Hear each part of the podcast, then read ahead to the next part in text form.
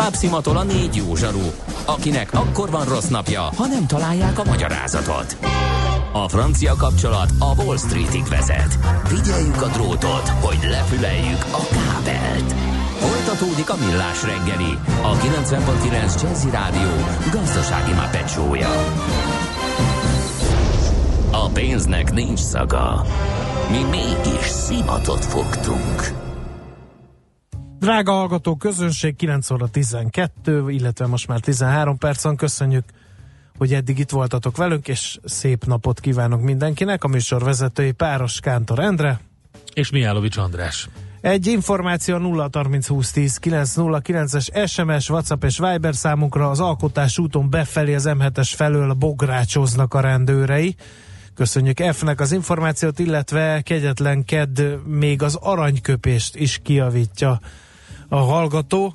Uh, Victoria hallgató írja, hogy talált ő saját magának egy Tennessee Williams idézetet, Helyes. ami így hangzik, nekem nem kell a valóság, én varázslatot akarok. Igen, igen, ezt is olvastam a um, tegnapi idézet vadászatomban. Um, ezen kívül meg rengeteg elkeserítő és szomorú idézete volt neki. Köszönjük szépen ezt is. Viktóriának? Igen, akkor Köszönjük most jöjjön Victoria. az a bizonyos varázslat, hallgat csak. Jöjjön, jöjjön Laci. Nem ma, és nem mi találtuk fel a spanyol viaszt. Mesél a múlt. A millás reggeli történelmi visszatekintő rovata akkor, abból az időből, amikor pödört bajusz nélkül senki nem lehetett tőzsdeüzér. Érdekességek, évfordulók, események annó. Mesél a múlt. Így trédeltek dédapáink. A vonalban itt van velünk állandó szakértőnk, Katona Csaba, a Magyar Tudományos Akadémia történésze. Hogyha nem így akarjuk. kellett volna. Nem? Jó, bocsánat. Az MTA Bölcsészettudományi... Nem, nem így kellett volna. Na jó, okay. Csaba, te hallod-e? Így kellett volna, szerintem. De nem vagyunk egyformák. Te egy, egy, egy konzervatívabb műsorvezető és stílust képviselsz, én meg egy de vagy a progresszív? Nincs ezzel Te disruptív vagy, vagy progresszív? Én agresszív vagyok, Na, de igen, ez okay, ide. Okay. Na Csaba, hogyha még ezek után tudsz velünk értelmesen beszélgetni, akkor azt gyakorlatilag megköszönjük. Sosem adom fel. Jó reggelt kívánok! Oké, okay, szóval, hogy 1844. március 24-én született, 175 éve, Arany Junior, um, alias Arany László. Így igaz és ez ad alkalmat arra, hogy megemlékezzünk róla, de megint csak hangoztat, hogy alkalmat ad, hiszen nem egy születésnek a ténye az, ami miatt egy embert értékesnek tekintünk, vagy úgy gondoljuk, hogy fontos vele foglalkozni, hanem hát bizony mögötte is egy olyan életmű van, amiről azt gondolom, hogy igazságtalanul elbánt a sors, mert zsenifiának születni az nem egyszerű dolog. Igen, ez, ez igen, többször felmerül az emberben, hogy ez hogyan uh, tudnak ezek a gyerekek ezzel megküzdeni. Rengeteg ilyet ismerünk a mai korban is, pont most néztem egy Clint Eastwood filmet, és eszembe jutott, hogy igen, igen kiváló jazz zenész az egyik fia, de hát meg kellett küzdenie. Igen, nyilván, mert ugye kitörni ebből a szerepből, hogy a Clint Eastwood fia zenél, az, az igen, nem egyszerű. Igen, igen. Na, szóval mi történt? Hogy... igen. Hát mi történt? Megszületett a fiú 1840. március 24-én Nagyszalontán, kezdjük itt talán. Ugye Nagyszalont az az aranyok ősi fészke, de igazság szerint ő nem Szalontához kötődött igazán, hanem az a helyzet, hogy 1851-től, ha az emlékeim nem csalnak, hogy nagykörösön tanít Arany János, tehát ugye ebből tudja biztosítani a megélhetését.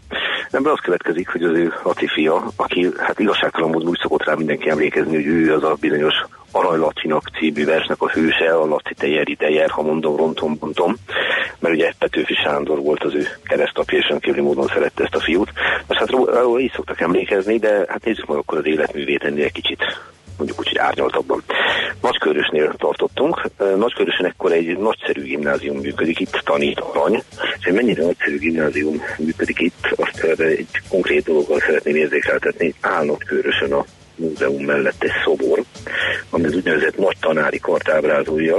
Szóval a történet lényege, hogy hét olyan tanára volt akkor a gimnáziumnak, beleértve arra, is, aki a Magyar Tudományos Akadémiának a tapja volt. Az igen. Hát, Azért nem rossz egy Nem, nem. Most nem is tudnánk szerintem ilyet mondani, ahol ilyen Igen, erős a tanári kar, igen. Ez, ez konkrétan kizárt. Tehát uh-huh. az, hogy persze változott az akadémia is, de ez akkor is kizárt. És hát valóban 1996-ban eh, állították föl Varga Imrének ezt a szobrát, és Anna János, Solomon Ferenc, Szabó Károly, Szász Károly, Szigeti Varga János, Szilágyi Sándor, és Tomori Anasztászt ábrázol, ez csak hogy felsorolom mindenkit. Ezzel csak azt akartam érzékeltetni, hogy eh, az a szellemi légkör, ami ott körbeveszi, miközben az iskolában is az ifjú Arany Lacit, az azért egy elég komoly műveltségi és szellemi hátteret ad neki aztán pedig neki annak, hogy joghallgató legyen, de nagyon sok minden érdekli. Az angol irodalom és kultúra rendkívüli módon, de érdeklődik az orosz irodalom iránt is. Ő maga is ír verseket, bár ezeket nem szívesen mutatja meg az apjának, működik szerkesztőként is, és ahogy talán még emlékezni szoktak rá, és ezt ne felejtsük el, kiváló népmesegyűjtő volt tehát jelentek meg népmese gyűjteményei.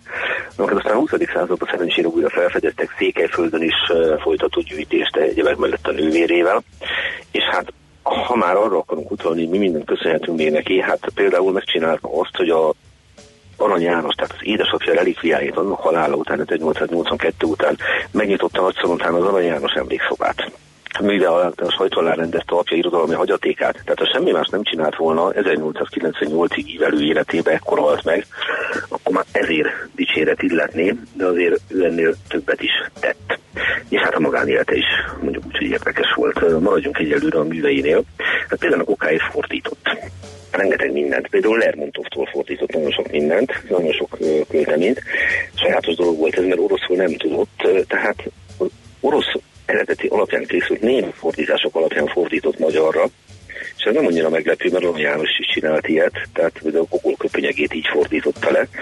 Amivel viszont a fia annyira tudott azonosulni, hogy ennek ugye a, a köpönyegnek a híres nevezetes főhőse Akaki Akakijevics, és az ifjú Arany László és a fénytett személyiségére jegyezte egy némely írását Akakijevics Akaki néven. Tehát ezt az írói álnevet használta.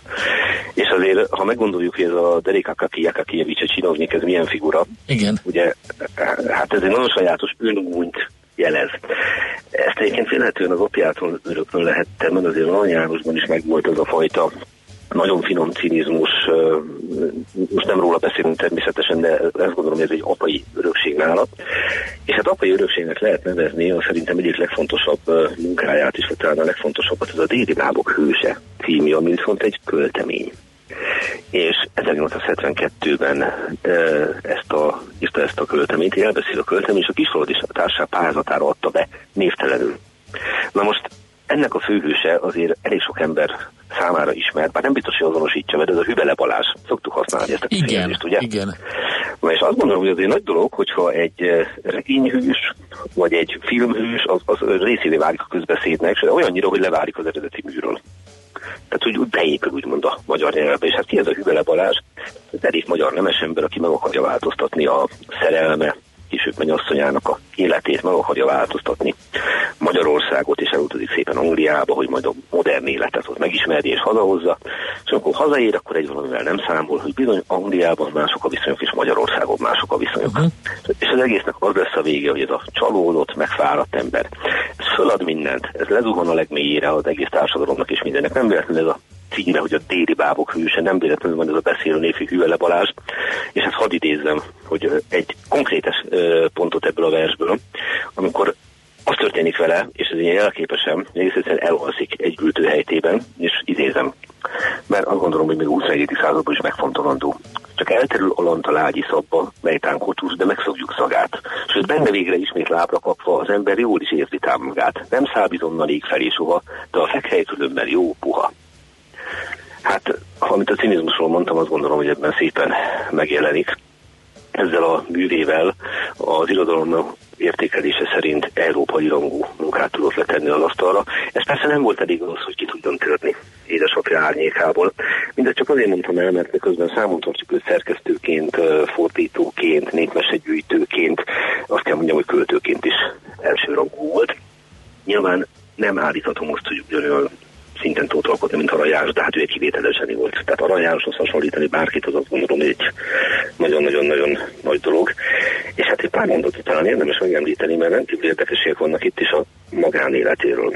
E, Szalai Gizellának hívták a feleségét, már mind Arany Lászlóét, és ő pedig egyébként, hát erről a házasságról annyit lehet tudni, hogy nem biztos, hogy egészen boldog volt, fogalmazunk így És ami egészen biztos, hogy a hölgy, miután megözvegyült, feleségből ment Vojnovics Gézához, aki egyébként szintén a Magyar Tudományos Akadémia tagja volt, kiváló irodalomtörténész és esztéta, nem mellesleg Gyulai Pál tanítvány, és hát egyébként mellett foglalkozott Ötvös József műveivel, de még Arany János kritikai kiadásával is foglalkozott, írt aranyról monográfiát, de ami az igazán érdekes, hogy hát olyan közel 20 évvel volt fiatalabb a megözvegyült Arany Lászlónénál, majd ellette feleségben és így Vojnovics Géza gyakorlatilag egy jóval idősebb hölgynek lett a férje. Ennek révén viszont a birtokába jutott Arany János hagyatéka, de sajnálatos módon azonban a Ménesi út 23 szám alatti villájába, villája megsemmisült Budapest bombázás, akkor is a hagyaték így oda lett. Kicsit úgy érzem, hogy, hogy feltámad bennem egy gyanú, hogy ez a házasság, ez valójában nem feltétlenül csak a hölgy kezének a megszerzésére irányult. Ezt ugye nagyon nehéz lenne kitopintani, de valóban nyilván ez a gondolat megfordul az ember fejében hogy vajon volt-e ilyen, vagy nem volt ilyen, de hát tudjuk, hogy voltak ilyen történetek a világban. Hát egy igazi tudós ember sok mindent bevállal, Csaba, hogy hozzájusson hát a, az eredeti anyaghoz, úgyhogy hát azért a történész mutatásainak is vannak határai.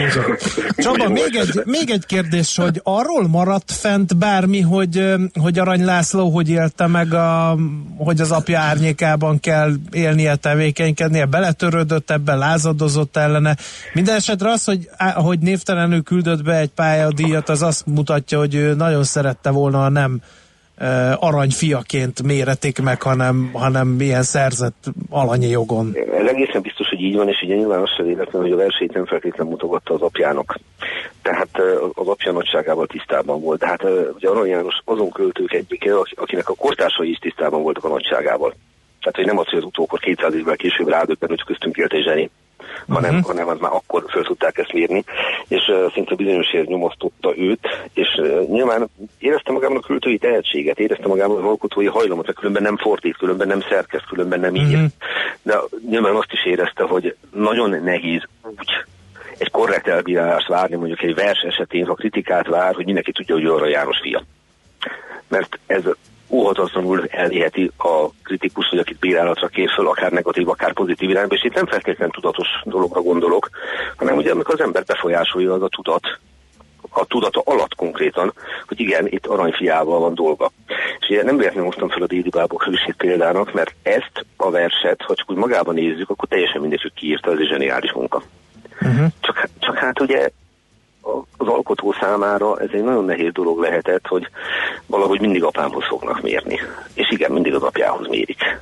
És valószínűleg nem véletlenül meg voltak neki ezek a más kitörési pontjai, tehát ez a népmesegyűjtés szerintem egy iskola példa erre nézve, és azt nagyon szívesen művelte, és tulajdonképpen itt is igazságtalan vele a sors, mert ugye ha meggondoljuk a mi nagy népmesegyűjtőinket, itt Kriza Jánostól, így és Gyuláig, tehát rengeteg embert, aki, aki letett népmese válogatásokat osztad, és Arany Lászlót ott sem az élvonalba szoktuk emlegetni, pedig hát az ő gyűjtése, feldolgozása semmivel nem rosszabb.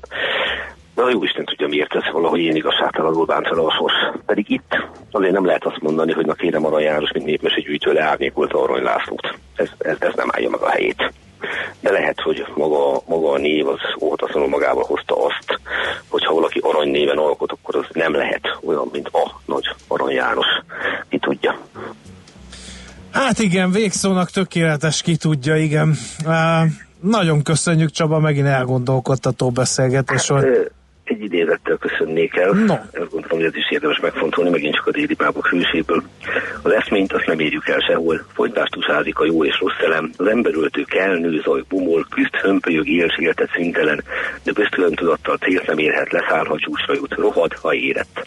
A népek élte egy nagy szerves éles, mint egy gyümölcsmidő rakásra gyűl, egymástól haszó újabb létre éles, szert fejtve ki, mikor már összefül. A nép is így midőn forrásra gerjed, javas alakja, mint egy éve gyűl, a tiszta felszínre tör kiválik, a rothadó elem seprűbe válik. Hát a pálinka főzés megjelenik sajátos módon itt, de azt gondolom, hogy ez sem a szexről szól. Csodálatos. Csaba, köszönjük szépen ezeket az információkat, szép napot neked, jó munkát! Viszont kívános, ne legyünk bele Balázsok, szervusztok! Szervusz! Katona Csabával beszélgettünk az elmúlt percekben, és ha nem sikerült elmondanom az elején, akkor elmondom, hogy történész az MTA Bölcsészettudományi Kutatóközpont Történettudományi Intézet tudományos munkatársa ő. Mesél a múlt robotunk hangzott el. Kövesd a múlt gazdasági és tőzsdei eseményeit kedd reggelenként a Millás reggeliben.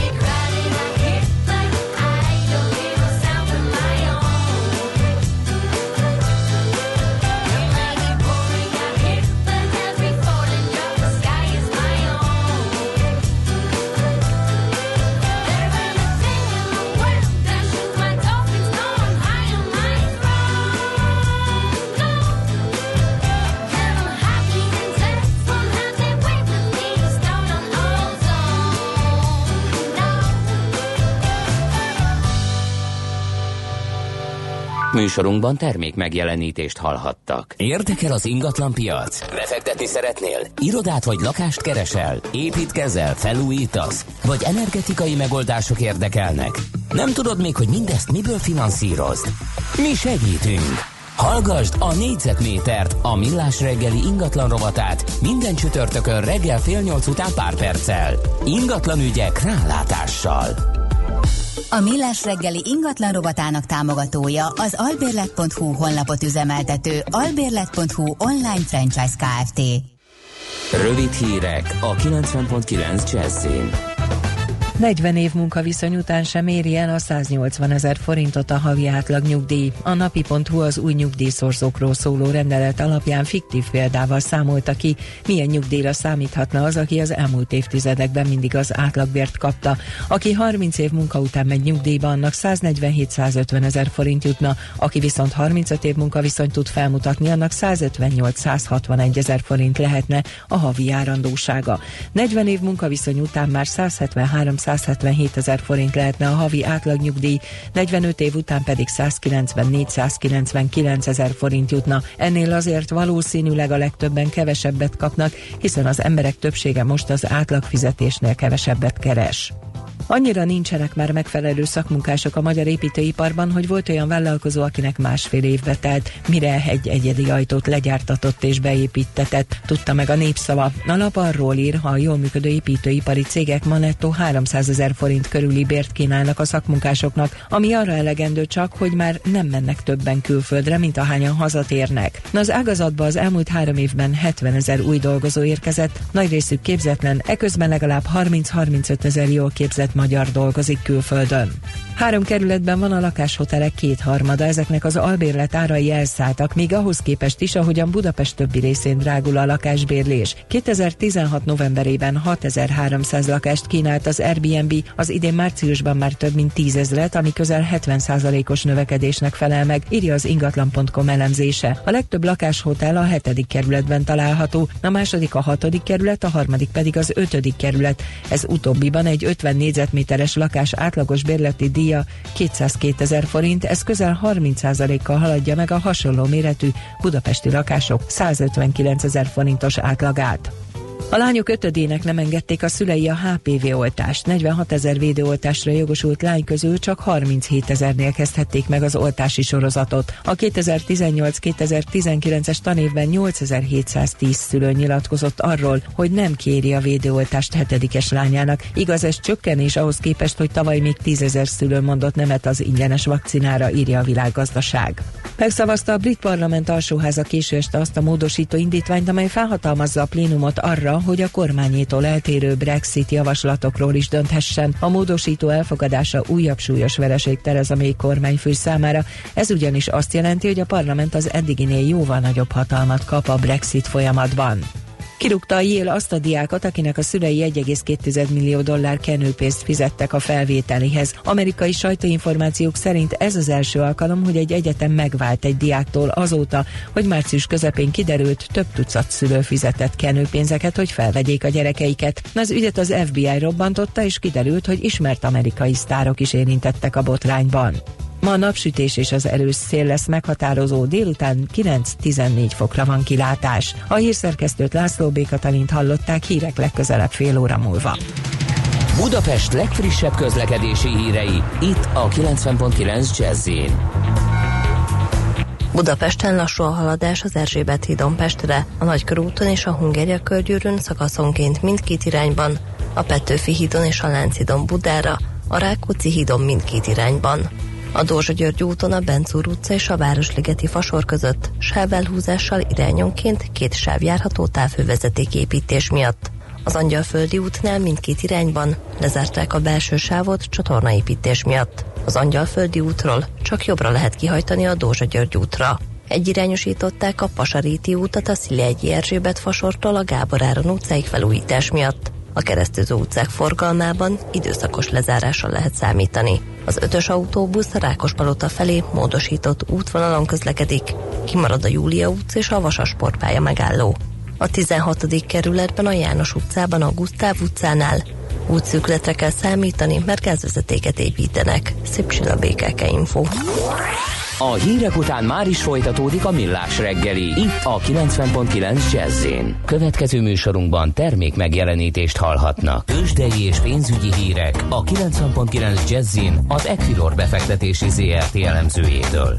Equilor, a befektetések szakértője 1990 óta.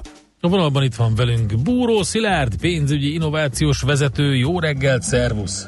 Jó reggelt, sziasztok! Ilyen... túl végén meg a két legjobb műsorvezető. Ó, oh, köszönjük szépen. Akkor figyelj, fejezzük be itt a beszélgetést, mert ennél jobbat, meg Köszönöm ennél fej... szépen, örülök, hogy Köszönjük, napi smúzrovatunkat hallottátok. Engem, ne, engem nem nagyon szokott a legjobb pénzügyi innovációs vezetőtől. meg szó fennakadni, én bennem, de most ezt is elérted. Köszönöm szépen, és most kimegyek sírni. Kitősdéztek.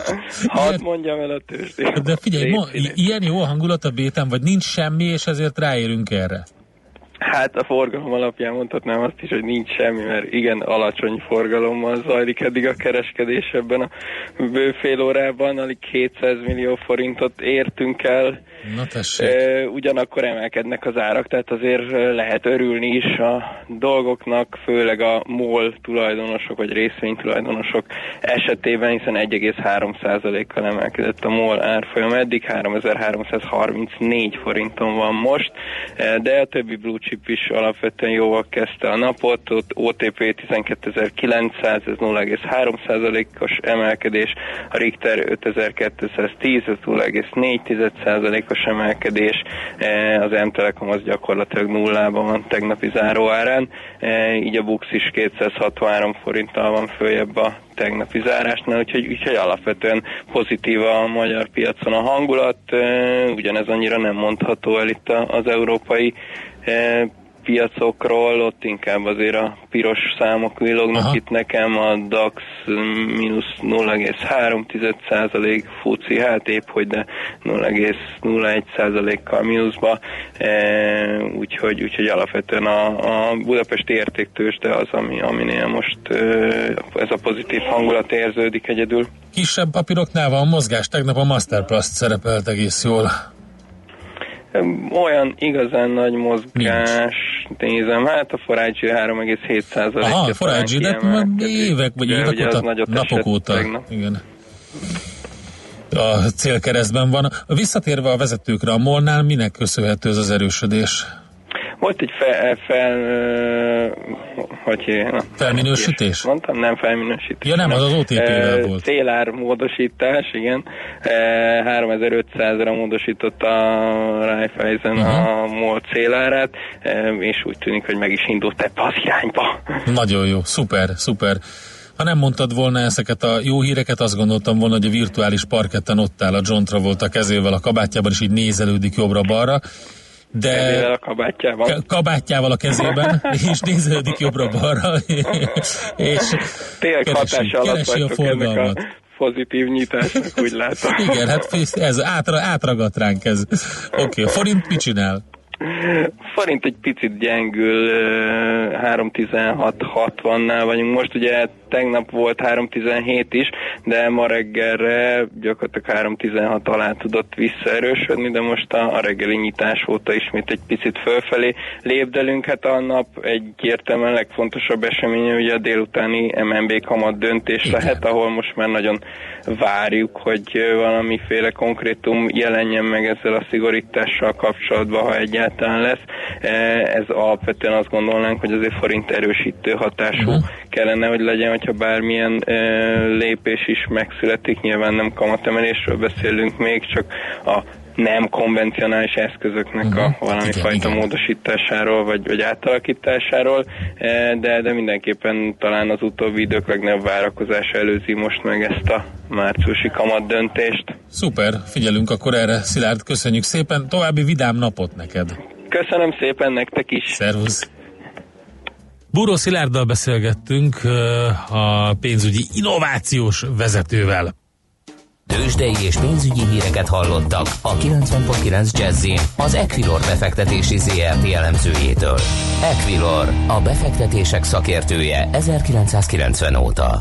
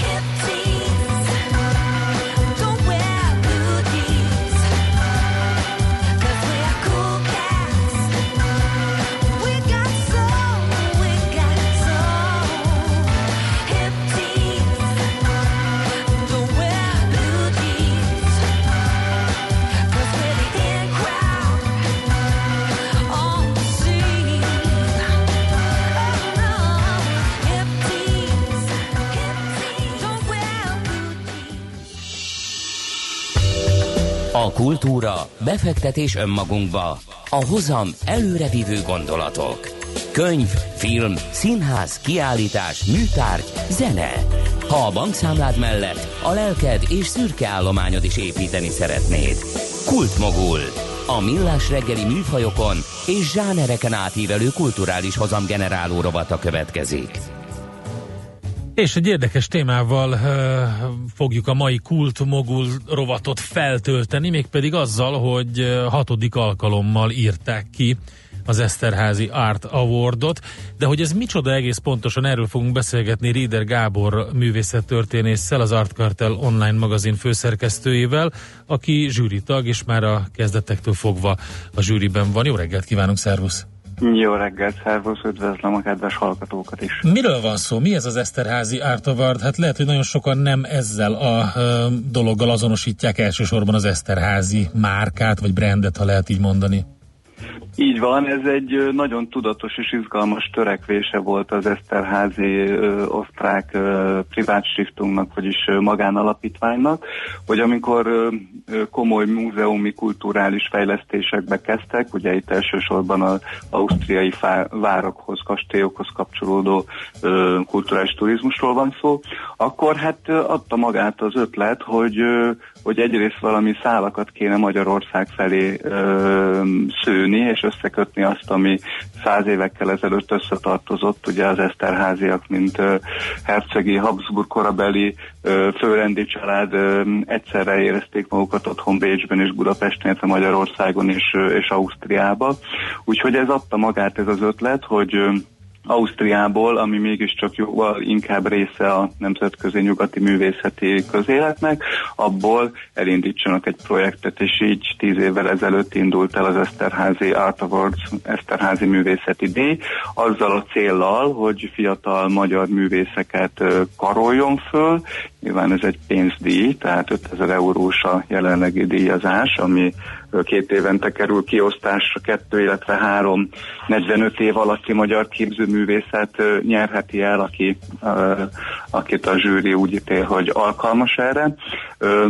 Ez egyrészt pénzbeli támogatásként is nagyon jó támogatás, és, és tud lenni egy fiatalabb középgenerációs művésznek, de közben ehhez kiállítás is társul, és egyfajta ilyen élénkütés a, a művész környezetében, hmm. elsősorban az ausztriai kiállítások szervezésében. Na, hát ez elég jó hír, akkor gondolom, mert egy kis marketing is, és egy kis, egy kis névcsinálás is magának a művésznek. Ráadásul, nem csak, ráadásul akkor ezek szerint nem csak itthon, vagy, vagy, vagy inkább Ausztriában? Hát a, ö, igazából fontos szempont ebbe az, hogy ez egy ilyen nemzetközi történet, egy nemzetközi sztori, mert ahogy mondtam, azért a, a magyar kortás képzőművészet az fájóan ki van szakadva a nemzetközi vérkeringésből, úgyhogy minden ilyen történet, ami nagyon izgalmas vagy erős nemzetközi lábbal rendelkezik, az, az nagyon értékes tud lenni, hogy a önképünk egy kicsit árnyaltabb legyen itt egy nemzetközi zsűri van, akik együtt nézik a magyar tagokkal, a osztrák tagok a, a magyar jelentkezőket, és úgy ítélik meg, hogy kik a legizgalmasabb jelöltek az adott évben, ugye két évente kerül ez, ez kiosztásra. Valamint van itthon is egy nagy kiállítás, ami a leglátványosabb kicsúcsosodása ennek az egész projektnek, legalábbis Magyarországról nézve. Ez alkalomról alkalomra más helyszínen volt megrendezve, volt már korábban a Szépművészeti Múzeumban, aztán a Nemzeti Múzeumban, a legutóbbi alkalom akkor a Ludwig Múzeumban volt megrendezve, és ez így lesz idén is, idén decemberben ott lesz a nagy beszámoló kiállítás, amin ugye a díj átadás is történik. Itt nem csak a nyertesek szerepelnek, mert azt ugye ott fogjuk bejelenteni ünnepélyes keretek között, hanem azok a shortlistesek, azok a előválogatásba bekerült alkotók, akikből végül kiválasztódik a kettő-három szerencsés nyertes, és így tulajdonképpen ez egy iszonyú izgalmas kortás lenyomat meg kiállítás is, ahol a fiatal generáció múzeumi, rangos múzeumi környezetben tud megjelenni, mondom egy ilyen magyar nemzetközi válogatáson keresztül, ami különösen érdekessé teszi a az egész kiállítást is. Azt olvasom, hogy most először az Eszterházi Magyarország Alapítvány a pályázat kiírója, ugye ez tavaly alakult meg. Mik a feltételek? Oké, okay, azt tudjuk, hogy 5000 euró a, a, ugye ez a, ez a fődíj. Meg hogy 45 év alatti művészekről van szó. Igen, tehát végül a 45 év az egy ilyen fura kompromisszumos dolog, az azt jelenti, hogy azért ez nem idős mestereknek van, akik más formában tudnak érdekessé válni, hanem ez fiataloknak van, de miután a pályakezdés sosem egyszerű, és a középgenerációnak a, a pozícionálása az mindig egy ilyen kritikus kérdés, ezért emelődött meg egy-két alkalommal ezelőtt 45 évre, és így alak alakult ki az, hogy, hogy ez a fiatalok és középgenerációnak egy ilyen nagyon fontos trendjelző válogatásává, kiállításává vált. Az is egy nagyon fontos dolog a műfajiság, tehát tíz évvel ezelőtt még egy ez festészet koncentráltságú díjként, fókuszú díjként indult. Ez azóta azért már kicsit megváltozott, és a, a műfai keretek azok szélesebbre nyíltak, úgyhogy most már ilyen a festészet, táblakép, sokkal tágabban értelmezzük, tehát bármi, ami, ami egy ilyen kísérleti festészetbe belefér, akár teljesen az installációig elmenve, azokat szeretettel várjuk, sőt most, mivel egy kiállítás, nagy kiállítás készül a Ludwig Múzeumban. Most az idén első alkalommal arra is lehetőség van, hogy installációs, nagyobb léptékű tervekkel pályázzanak akár csak a mhm. művészek, amik ott a Ludwig Múzeum tereiben megvalósíthatóak, és akár egy ilyen is része lehet a kiállításnak, vagy akár díjnyertes is lehet nyilvánvalóan. Na, nagyon jó hangzik. Meddig lehet a pályázatokat benyújtani? Ráadásul itt van egy érdekes, hogy online. Az, ez, ez, is, ez is ilyen újdonság, azért ez egy nem szokványos megoldás, hogy online kell egy művészeti pályázatra jelentkezni. Hát a leadási határidő az a június 10, Hát azért az online leadás az, az már egy ideje bevett. Igazából az ennek a logikája, hogy a hogy egy ideig el lehet jutni online, tehát amikor 200-300 művész kell végignézni, az logisztikailag elég lehetetlen lenne, hogyha behordanák a műveiket.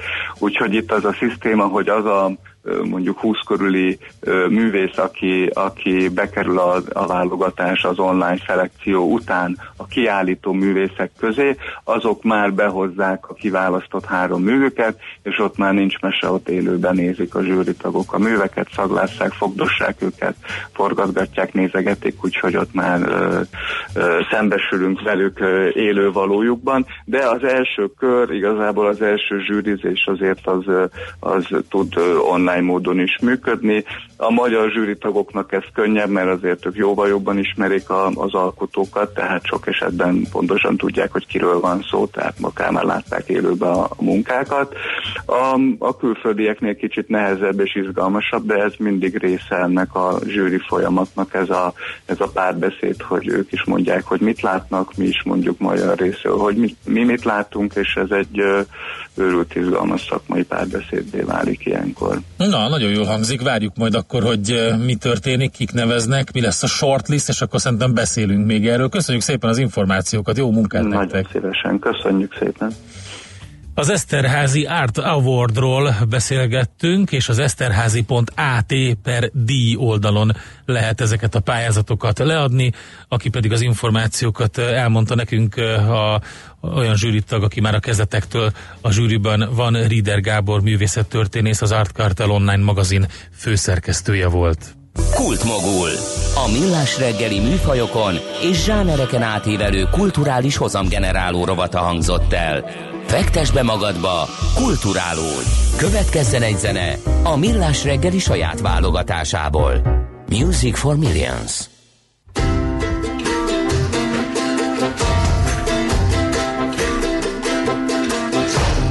Walking down the levee with my head hanging low Looking for my mama, but she ain't here no more. Baby, you don't know. You don't know my mind. When you see me laughing, I'm laughing just to keep from crying.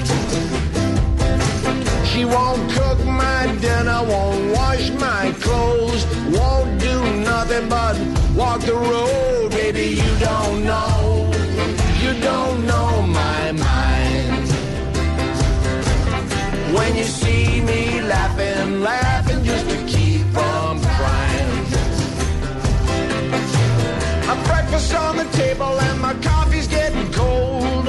Mama's in the kitchen getting sweet papa told. Baby, you don't know, you don't know my mind.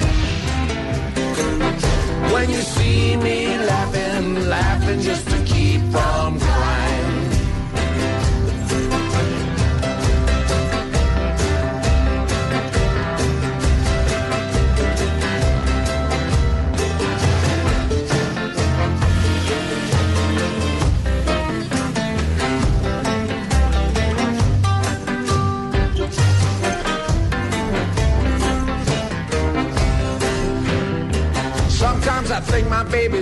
good to die. Sometimes I think she should be buried alive. Baby, you don't know. You don't know my mind. When you see me laughing, I'm laughing just to keep from crying. I wish I had a nickel. I wish I had a dime. I wish I hadn't given myself a bad woman's time. Baby, you don't know. Don't know my mind. When you see me laughing, laughing just to keep from crying.